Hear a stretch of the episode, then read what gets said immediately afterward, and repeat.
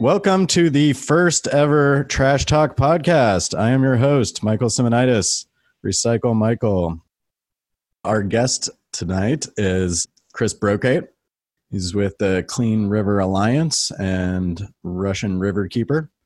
I met Chris uh, here in Sonoma County. He was doing some uh, cleanups at the river and volunteered with him, and and uh, it was just mind blowing some of the stuff that I uh, uh, was able to uh, see and experience with them, and some of the issues that they were dealing with, and trying to get trash out of the river. So, Chris, um, thanks for being here. Yeah, thanks, Michael. It's uh, good to be here and part of your first uh, Trash Talk podcast. Uh, it's Clean River Alliance. That's a part of our tagline is "We're talking trash is okay." So, thank you. Right on. Yeah, talking trash is not only okay here; it's encouraged. Right. Like I was saying, uh, Chris is uh, someone I met in Sonoma County doing uh, river cleanups. He moved to the area in 2009 and started volunteering with the Russian River Keeper organization. Uh, he's worked on many projects for them. He was even awarded Volunteer of the Year in 2010. Uh, since then, he has uh, moved away from his green janitor job. He had his own business doing green janitorial work for 25 years, but now he's fully committed to uh, clearing um, trash out and cleaning up the rivers near where he lives. Uh, I guess back in 2014, he uh, first noted the devastating effect of all the trash coming down the river after the heavy rains and entering into estuaries and going out into the ocean. So he started his first beach cleanup and started thinking about ways to prevent pollution and clean up the river more often. With the help of a couple friends and fiscal sponsorship through Russian River Keeper, Chris started the Clean River Alliance, and that's up here in Sonoma County on the Russian River. Um, since 2015, volunteers of the Clean River Alliance have helped remove over a million pounds of trash from the Russian River watershed. In uh, 2016, they started partnering with local houseless folks by creating a trash and clean camp program. And they now work with them and collect trash from Cloverdale to Monte Rio. They get hundreds of thousands of pounds of material from these camps and other places. I guess it was 2018. He left his day job and, and now has been doing this full time. He's fully engaged and uh, has a lot of uh, stuff to tell us about his experience there. I just wanted to like bring up the that one time that I did, uh, or that first time that I did go volunteer out. I've only gone out a couple times with with uh, the group there, but I, w- I was just blown away by you know some of the stuff that was being um, encountered as we um, went along the river and started collecting trash. We came across some of these houseless encampments and man, there there was a lot of variety of trash. Um, there was a tent full of dirty laundry, and it was explained to us that uh, there was free clothes available from uh, local community organizations and um, I think a church, but there was no uh, access to laundry facilities. So um, all of these really nice clothes, Carhartt stuff, uh, was just being kind of shoved into these free tents and um, was being considered waste. So, um, yeah, I'm, I'm just really impressed with the work that Chris has been doing and and his engagement with um, these communities. So, uh, Chris, do you want to tell us more about uh, your camp cleanup program and what you've learned about the homelessness um, around the river in the last few years? Yeah, thanks, Michael. Yeah, Clean River Alliance. Uh, our mission is to remove trash from the Russian River watershed and educate our public by creating more cleanup events. And that's what makes us different there's a lot of cleanup groups throughout the United States and the world who do uh, cleanups, picking up trash, and organizing public cleanup events. Uh, we also do um, all kinds of uh, public cleanup events, uh, beach cleanups, and river-based, land-based cleanup. We do adopt a highway. And uh, one of the things that makes us different, though, is uh, in 2016, we started working with our local homeless folks uh, to provide them with um, clean camp uh, education and um, trash service, just like people with homes do. So, uh, in the beginning, uh, what we were seeing is a lot of trash uh, going into our river during the winter from a lot of the homeless encampments when the river would rise and uh, you know people would abandon their camps or go into the shelters and stuff like that. They would typically leave behind a lot of uh, their trash and stuff. So what we started doing was going into some of the camps based uh, around some of our organized cleanups and asking them if they would uh, stage trash for us. And sure enough, you know, we would show up a week later and they would have all this trash state for, you know, uh, bagged and ready for us to go. And they'd be there and help us load it into our truck. And uh, one time we were doing this and pretty large encampment. There was, you know, probably over 20 folks living in this one encampment. And I think this is one of the places that you got to work with us on. One of the guys says, uh, Hey, you know, can we get more bags and when can you come back?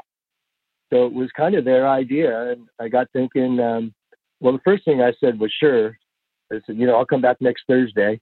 And, you know, between now and then, I, I started thinking about um, how could we you know provide service to them just like what people with homes do you know when you when you lose your house you lose a lot of your services too you know and that's one of those things that people don't think about that uh, and they get stuff they have to eat they get clothes they get a lot of uh, supplies and stuff like that that um, you know sometimes aren't the, always the easiest thing to take care of uh, when you're living in that environment including the clothes and stuff like that which get soiled really fast during the winter. And, you know, when you live out in the forest and uh, especially out uh, in the forest like we do out here in the trees and stuff like that, you know, things stay moist and wet for a lot longer than they do uh, in other conditions. And, and, um, and then when you live in a small town, there's only, uh, we have one place, uh, a public uh, laundromat that a lot of the folks living outdoors aren't welcome at. So it's very difficult for uh, some of the homeless to take care of their stuff. So back to the trash thing, um, part of that trash service though is, has been a, a, really big solution to the amount of trash we were seeing uh, during the winter on our beaches. And since 2016, um, we've expanded our program from the lower river, which is down in uh, the Guerneville area. And now we uh, provide trash service all the way up to Cloverdale, Healdsburg, uh, literally providing trash service to hundreds of homeless folks throughout our watershed. And we're seeing a huge, uh, we've seen a, a huge, dramatic uh, decrease in the amount of trash that we're seeing on our beaches during the winter. And, um, you know, for years uh, in April, we would host a um, Earth Day cleanup down at the, our local beaches, and we would fill up like a 20 yard dumpster. And now we're having a problem uh, filling up a 20 yard dumpster or and or uh, canceling beach cleanup events because of the lack of trash we're seeing during the winter. So just having that as part of um, one of the ways that we're mitigating trash throughout our watershed has been really a key keystone project. So we're really proud of it, proud of the folks that are uh, living out there working with us. Yeah, provide, that's great, uh, Chris. Uh, I mean, us in the recycling industry are always saying, "Oh, we need to go upstream and you know, reduce trash at the source, but you're literally doing that and effectively. Well, I like to say, you know, we're doing it. It was, you know, it is, uh, it takes a, a partnership and, and a team effort, you know, to be able to certainly provide the service, but it's amazing how much trash they, they collect um, for us. And it, it's not only their trash. We got a lot of the folks out there, and this is you know something i'm not just making the stuff up they come up to us on a, a, regular basis every week and they want extra bags to go clean up other places because they're bored or they want to take care of the environment and sometimes we'll show up and literally load up like you know 15 20 bags of trash that somebody collected you know off the river stuff that we don't even know about that they're out just collecting for us and when we show up and they'll be loading the truck or something they'll go hey, how much trash do I got to collect for you guys before I can get one of your T-shirts? So it just says right there that these folks care about the environment and that they want to become part of our group and and be proud. Uh, you know, wear one of our T-shirts, a Clean River Alliance T-shirt when they're out there doing this work. It's really cool. It's um, not always easy either. They're not saying it's perfect because you know you always have two or three uh, people in each community that really make it worse or bad for everyone. Like you were saying a little while ago, you noticed there was a, a camp that had a lot of clothes that were being ruined and maybe they were hoarding a lot of stuff, but every neighborhood's got one of those too. That guy on the, the, you know, the corner or down that's got the house that doesn't mow his lawn or he hasn't painted it in 20 years and we got three or four cars in the front yard, right? You oh, know, oh, yeah. so every neighborhood's got one, and they're not all like that. So, no, and, and yeah. you know, I, I really um, had that comment you made uh, resonate with me about people not uh, necessarily knowing how to camp or having experience camping. Uh, Jaron and I work a lot right. of music festivals, and I swear, like uh, a lot of these people uh, attending events like that uh, don't have a lot of camping experience and don't even bring trash bags or, um, you know, have the ability to properly manage those kind of um, uh, discards in a in a responsible manner, let alone a no trace approach. I'll never forget that day. I was talking to a guy that I I could see his camp from literally like a mile away. You know, he had a big, huge blue tarp in his uh, camp, and I walked into his camp and and introduced myself, and I said, "Hey, man, you know." I go, I could see you from a mile away. This is not how people camp. You know, you got you can't be having these blue tarps hanging from the trees and stuff. And and he just looked at me and says, you know, I've never been camping before, and I've only been homeless for a few months. And I was just like, oh man, you know, I mean, not everybody's like me. I grew up in a household, you know, my dad took us camping and we knew, you know, we brought the stuff to our camp and we took it home with us, stuff like that. And a lot of people are just aren't familiar with that. And it's hard when you're living in those conditions to even um, think about those things, you know, when you're just struggling day to day. Yeah, I hear you. And uh, you know, maybe the the work of um, leavenotrace.org, for example, might benefit from going beyond just uh, wilderness sites to um, you know other areas that people are camping. I don't know if you've been able to connect with that group at all, but uh, I got a chance to work with them at the Muir Woods site because we realized that working on a zero waste uh, plan for um, Muir Woods there, there was trash cans in the parking lots and we did a characterization of, of what was going in these trash cans and it was all people cleaning out their cars you know they, they would come out to this you know national park and then take all the trash out of their cars and leave it in the it's like beautiful wilderness uh, so we ended up just taking the trash cans away but combining it with signage and communication of explaining uh, leave no trace and pack it in pack it out and whatnot. But I, I could understand that being more difficult when there is no place to dispose of it, which sounds like what you're doing. Yeah, and you've touched on another thing too. I mean, you know, it's it's uh, homeless is just one element of, of one of the things that we face and challenges we face trying to mitigate trash in our watershed. I mean, roadside dumping is another. Um, you know, if there's a top five like issues in our watershed, I would say homelessness is in that top five, but there are also other things in that top five, like day use during the summer.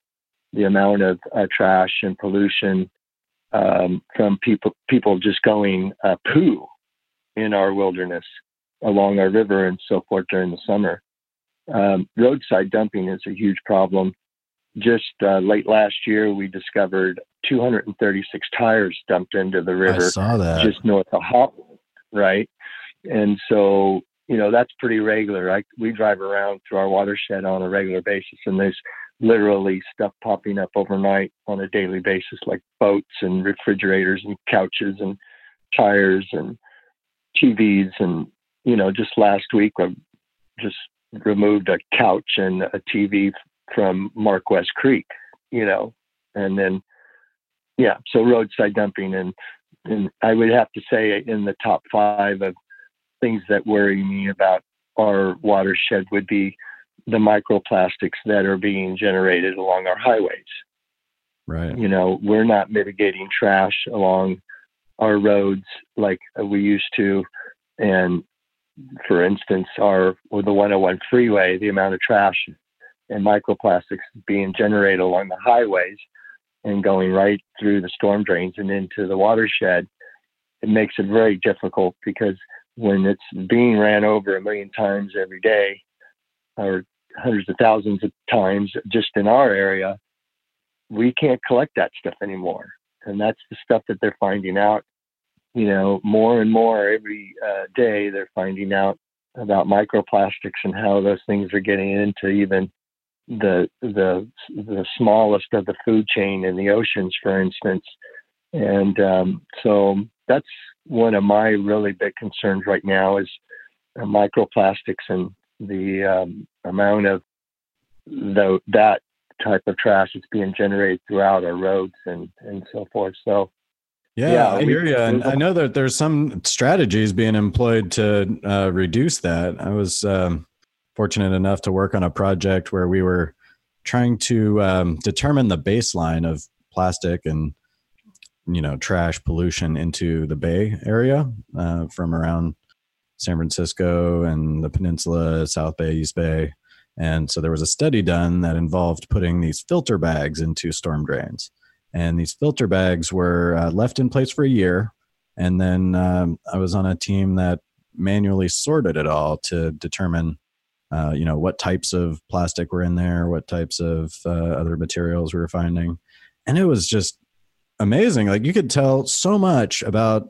you know where the storm drain was located by the contents in it. You know, I was able to say, okay, this is you know low income area. There's um, you know a Home Depot nearby. There's you know fast food. This uh, I could even guess you know cities sometimes and and uh, you know really hone in on locations just based on stuff. You know, also you'd see things like oh, there's tennis balls and a lot of eucalyptus stuff. This was probably you know a wealthy neighborhood and then you know someone's playing with their dog or something um, and a lot less trash but um, these filter bags um, you know they were really uh, effective in, in capturing the, the plastics and all of the organics would biodegrade for the most part it was really interesting to see things like uh, starbucks cup you know it's like a paper cup but uh, that paper would degrade over the, the time that it was in the storm drain but you would still have this plastic liner that it resembled a jellyfish, you know? I was like, what is this jellyfish? Oh. The plastic liner on the inside of a Starbucks cup. And that would have gone out into the bay or, you know, into the into a river if um, those bags weren't there. So maybe incorporating bags like that and having them serviced like a trash route is um, one way to go. I think that's what the city of San Jose is doing because there have been goals uh, set by the Bay Area Water Quality Management District to reduce plastic trash into our um, waterways, uh, into the bay in particular there. But uh, that's yeah. an expensive solution, you know. There's millions of these storm drains around the bay, and putting a filter bag in each one and then servicing it on a regular basis is just, uh, you know, Herculean effort. Yeah, that's that's the issue. And if you're not on top of those um, storm uh, drain, um, whatever uh, catch-alls you're uh, trying to implement, and they overflow and flood an area, you could be held liable uh, right. for that too. And it's just something you don't even think about. But um, yeah, that's some serious trash CSI you're doing there too when you're uh, going through and doing a trash survey, and you can identify just an area or what services are in those areas by the discarded material and stuff. So it's it's interesting, yeah. Yeah, one thing I wanted to bring up was uh, the work that Surfrider's doing, and they do a lot of beach cleanups as well. Um, however, they've started doing something called brand audits, and I think that's a really fascinating thing. You know, looking at which uh, corporate logos are on the trash that they're finding, and you know, categorizing it by um, you know corporate origin. And that way they can try to hold some of these companies responsible because they're producing this stuff.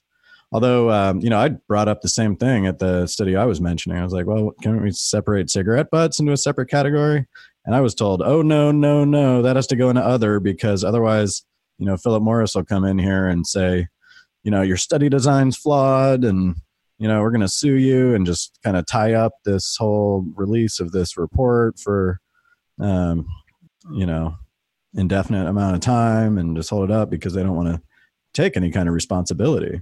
But uh, Surfrider, I guess, is just pressing on, and they have um, enough support and lawyers to to just do that. But I don't know if you've ever, you know, seen that kind of work or participated in a study like that. It, it's hard, you know. I mean, it, when we first started doing this, and we were pretty much all volunteer, grassroots, you know, just going out and doing it um, we really didn't even have time to try to divert any of the stuff we were uh, getting into, except for maybe metals when we would, you know, run into a lot of metals and stuff. But because the, we're really more concerned about trying to go after the masses and you know get get a control on it and then you know after five years and uh, a million pounds later we've been able to actually step back and that now do more like surveys where we're taking time to divert and recycle and you know kind of identify where a lot of this trash is coming from. And and Surfrider is awesome. I mean we just had um, a beach cleanup last month um, end of march here with uh, Surfrider and brad foundation and riverkeeper and uh, state parks and stewards of the coast and you know we're just being able to partner and and um, share information and not overlap any of the stuff that we're doing because Surfrider does some beach cleanups uh, on the coast and you know so we we can communicate and we know that they're handling a certain area we can concentrate on another area. So um, yeah Surfrider is awesome. They're doing really great work and um, yeah, it's all about reducing. You know, we we we uh, promote zero waste. We're on um, our local trash task force here in Sonoma County that advises the board of supervisors about trash, and we're always going and tabling at zero waste events and um, places to educate our public around, uh, you know, reducing our impact and uh, cleaning up, and so yeah, it's got to be a full package. I mean, you just if we just don't want to be cleaning it up. We want to encourage people not produce it, not throw it out on the roadways too. You know that that kind of stuff. But you know, reducing our um, purchasing power. That's where it all starts. Not purchasing the stuff as much as possible. Definitely, we're a consumer society. You know, we got to um, and and who knows you know maybe after what we're all experiencing now we can step back and and create a cleaner environment and protect our our mother earth because i think what we're seeing even today is uh, the results of um, you know over harvesting uh, all of our natural resources and uh, over consuming and stuff like that. And i think the world is um, is uh, giving us a timeout, putting us in our corner, and saying, "You're in trouble," right? I mean, it certainly feels that way, but I'm, I'm concerned that um, because we're in the middle of this uh, COVID nineteen quarantine, and um, you know, I've I've seen some of the first things that happen where like um, reusables being banned and um, you know people being encouraged to stock up on um, packaged uh, non-perishable foods and um, you know just more isolation. I know my response has been a little different where i've been spending a lot of time gardening and planning on uh, growing more food and even went out to collect seaweed and uh, really appreciated that the ocean was not full of trash so i could eat this yummy seaweed right out of the, the coast here. Um, but yeah, my, my concern is that, um, you know, this is going to lead to just more packaging instead of less. Well, yeah, that's, that's the scary part. I mean, um, I hear you. It's going to be a new, um, a new way of doing things. Right. Yeah. I mean, uh, we do trash studies and a lot of them are being canceled and postponed because um, you couldn't get a representative sample because everything's so weird right now. Uh, I think it would be interesting to push forward and do some studies right now to just see how, you know, the average um, household's trash is um, changed in response to this. But you know, everything seems to be just put on hold, and and since we're not doing these studies, we we may not know if there's been an increase in, um, uh, you know, packaging or a decrease in food waste because people are actually cooking all their vegetables for once. Um, I thought I thought it'd be really interesting, but uh, we may or may not get that opportunity. Yeah, I think just going to the stores, you can see that that's going to be a fact. I mean, you can um, all the canned, you know, goods or non-perishables, you know, um, packaged, overpackaged stuff that seems to be, you know, flying off the shelves, and you know, so are a lot of uh, potatoes and uh, some of the vegetables and fresh uh, food areas. But I, I see that uh, uh, become an issue. I, yeah, I mean, people's the amount of trash we're producing at home now is definitely going to increase, and and every restaurant's gone uh, pretty much to takeout. So, yeah, right, that's even more packaging. right. Yeah, and then unfortunately, that might be part of the new norm. There's uh, going to be a lot of people are going to be terrified about ever going out and eating in public again. You know, unfortunately, I think that's going to be a sad state of affairs for us. Yeah. Meanwhile, here in Sonoma County, we don't accept, uh, you know, compostable plastics in our composting system, and uh, we don't really have a lot of good options for um, to go containers that don't have some sort of uh, plastic lining, whether it's compostable or not.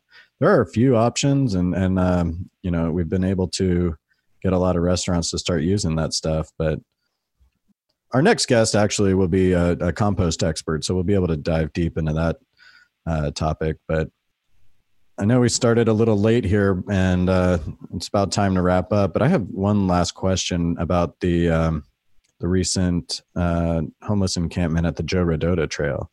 Uh, I know that thing was massive. There were hundreds of people living there.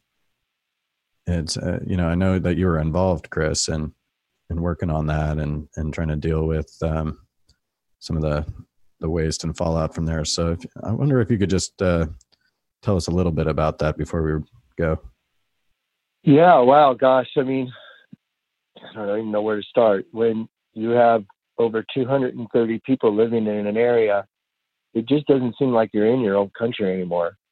It was, it's really hard to take, and it's hard to believe that this this kind of uh, situation could be happening, not just in California or America, but right here in Sonoma County.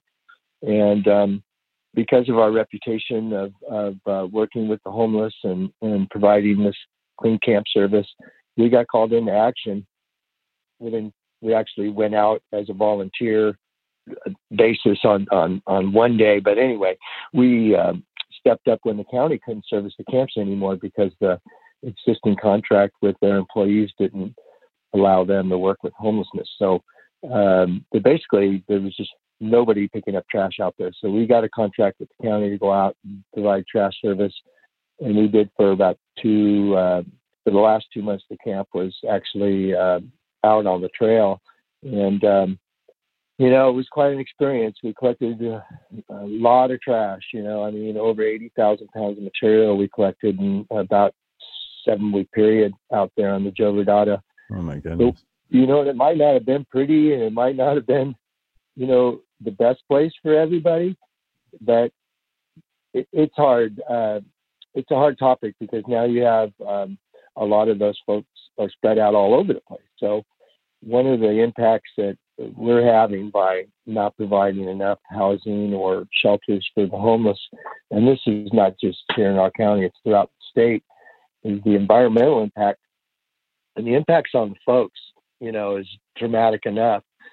But also, what we're not thinking about is every time you move somebody, there's another impact. And without providing enough uh, housing or uh, shelters for the amount of homelessness that's happening throughout our state, we're going to continue the environmental impacts and the trash impacts on the waterways and our environment because there's less and less places for them to go as these become more of an attention grabber or in the in the news media.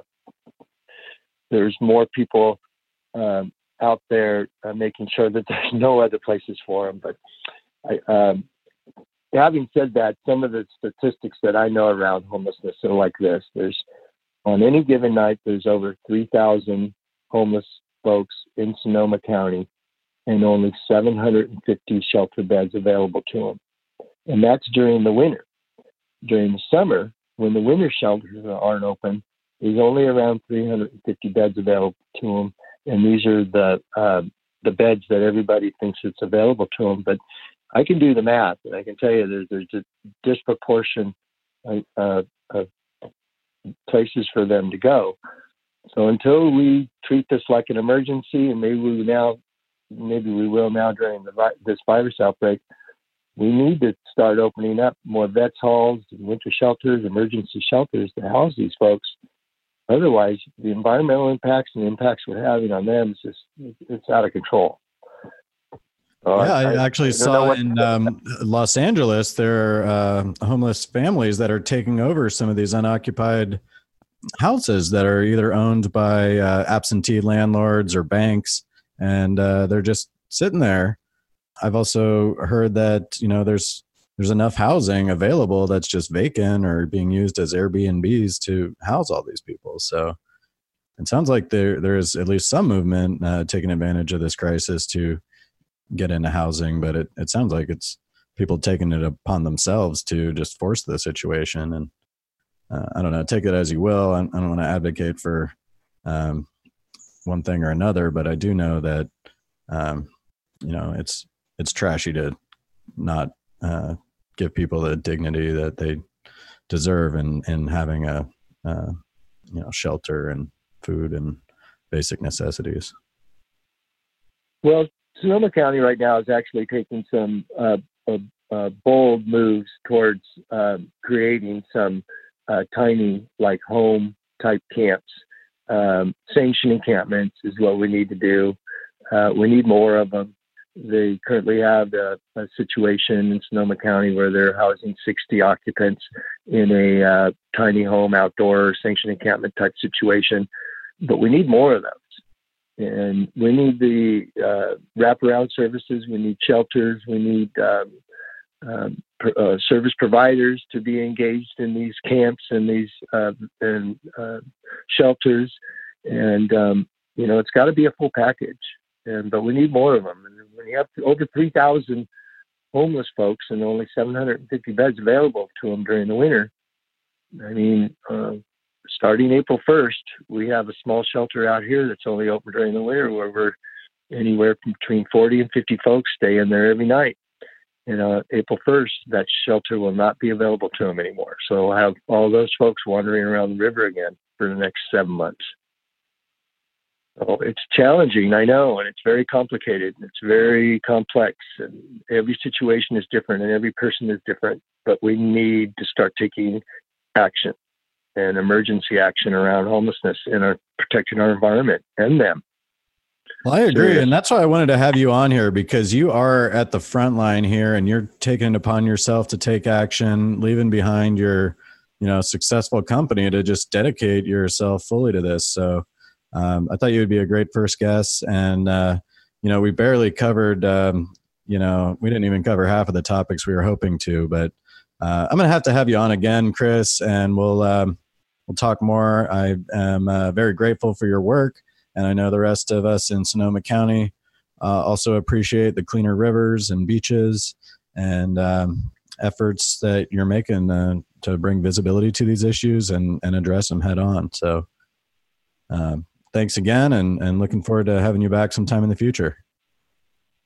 Yeah, thanks, Michael. And uh, thanks for all you do with Wastebusters. Um, it's awesome. You're, you know, we all need to make this uh, complete the puzzle, and you're part of that puzzle. So awesome. It's awesome community, and we can do this. Yeah, that's right. I, I believe strongly in that teamwork makes the dream work, and we're all kind of working on our own angles, but we're working together toward a, a common goal and vision. And, you know, that's a, a, clean planet and zero waste and leave no trace. We don't need to be, uh, you know, destroying the, the earth as our, uh, our modus operandi for living on it. I don't, I don't think that's, um, going to be a, a thing in, in the future because it's completely unsustainable. So we gotta, we gotta do these things or, or get wiped out we can do it. We got to keep talking trash, keep it in the uh, in the spotlight, and um, having you uh, doing these podcasts is a great way to uh, keep it keep it going. So appreciate the opportunity and look forward to helping you out or doing this again sometime. Great. All right. Thanks, Chris. We'll have you back. Okay, Michael. Thanks a lot. Nice.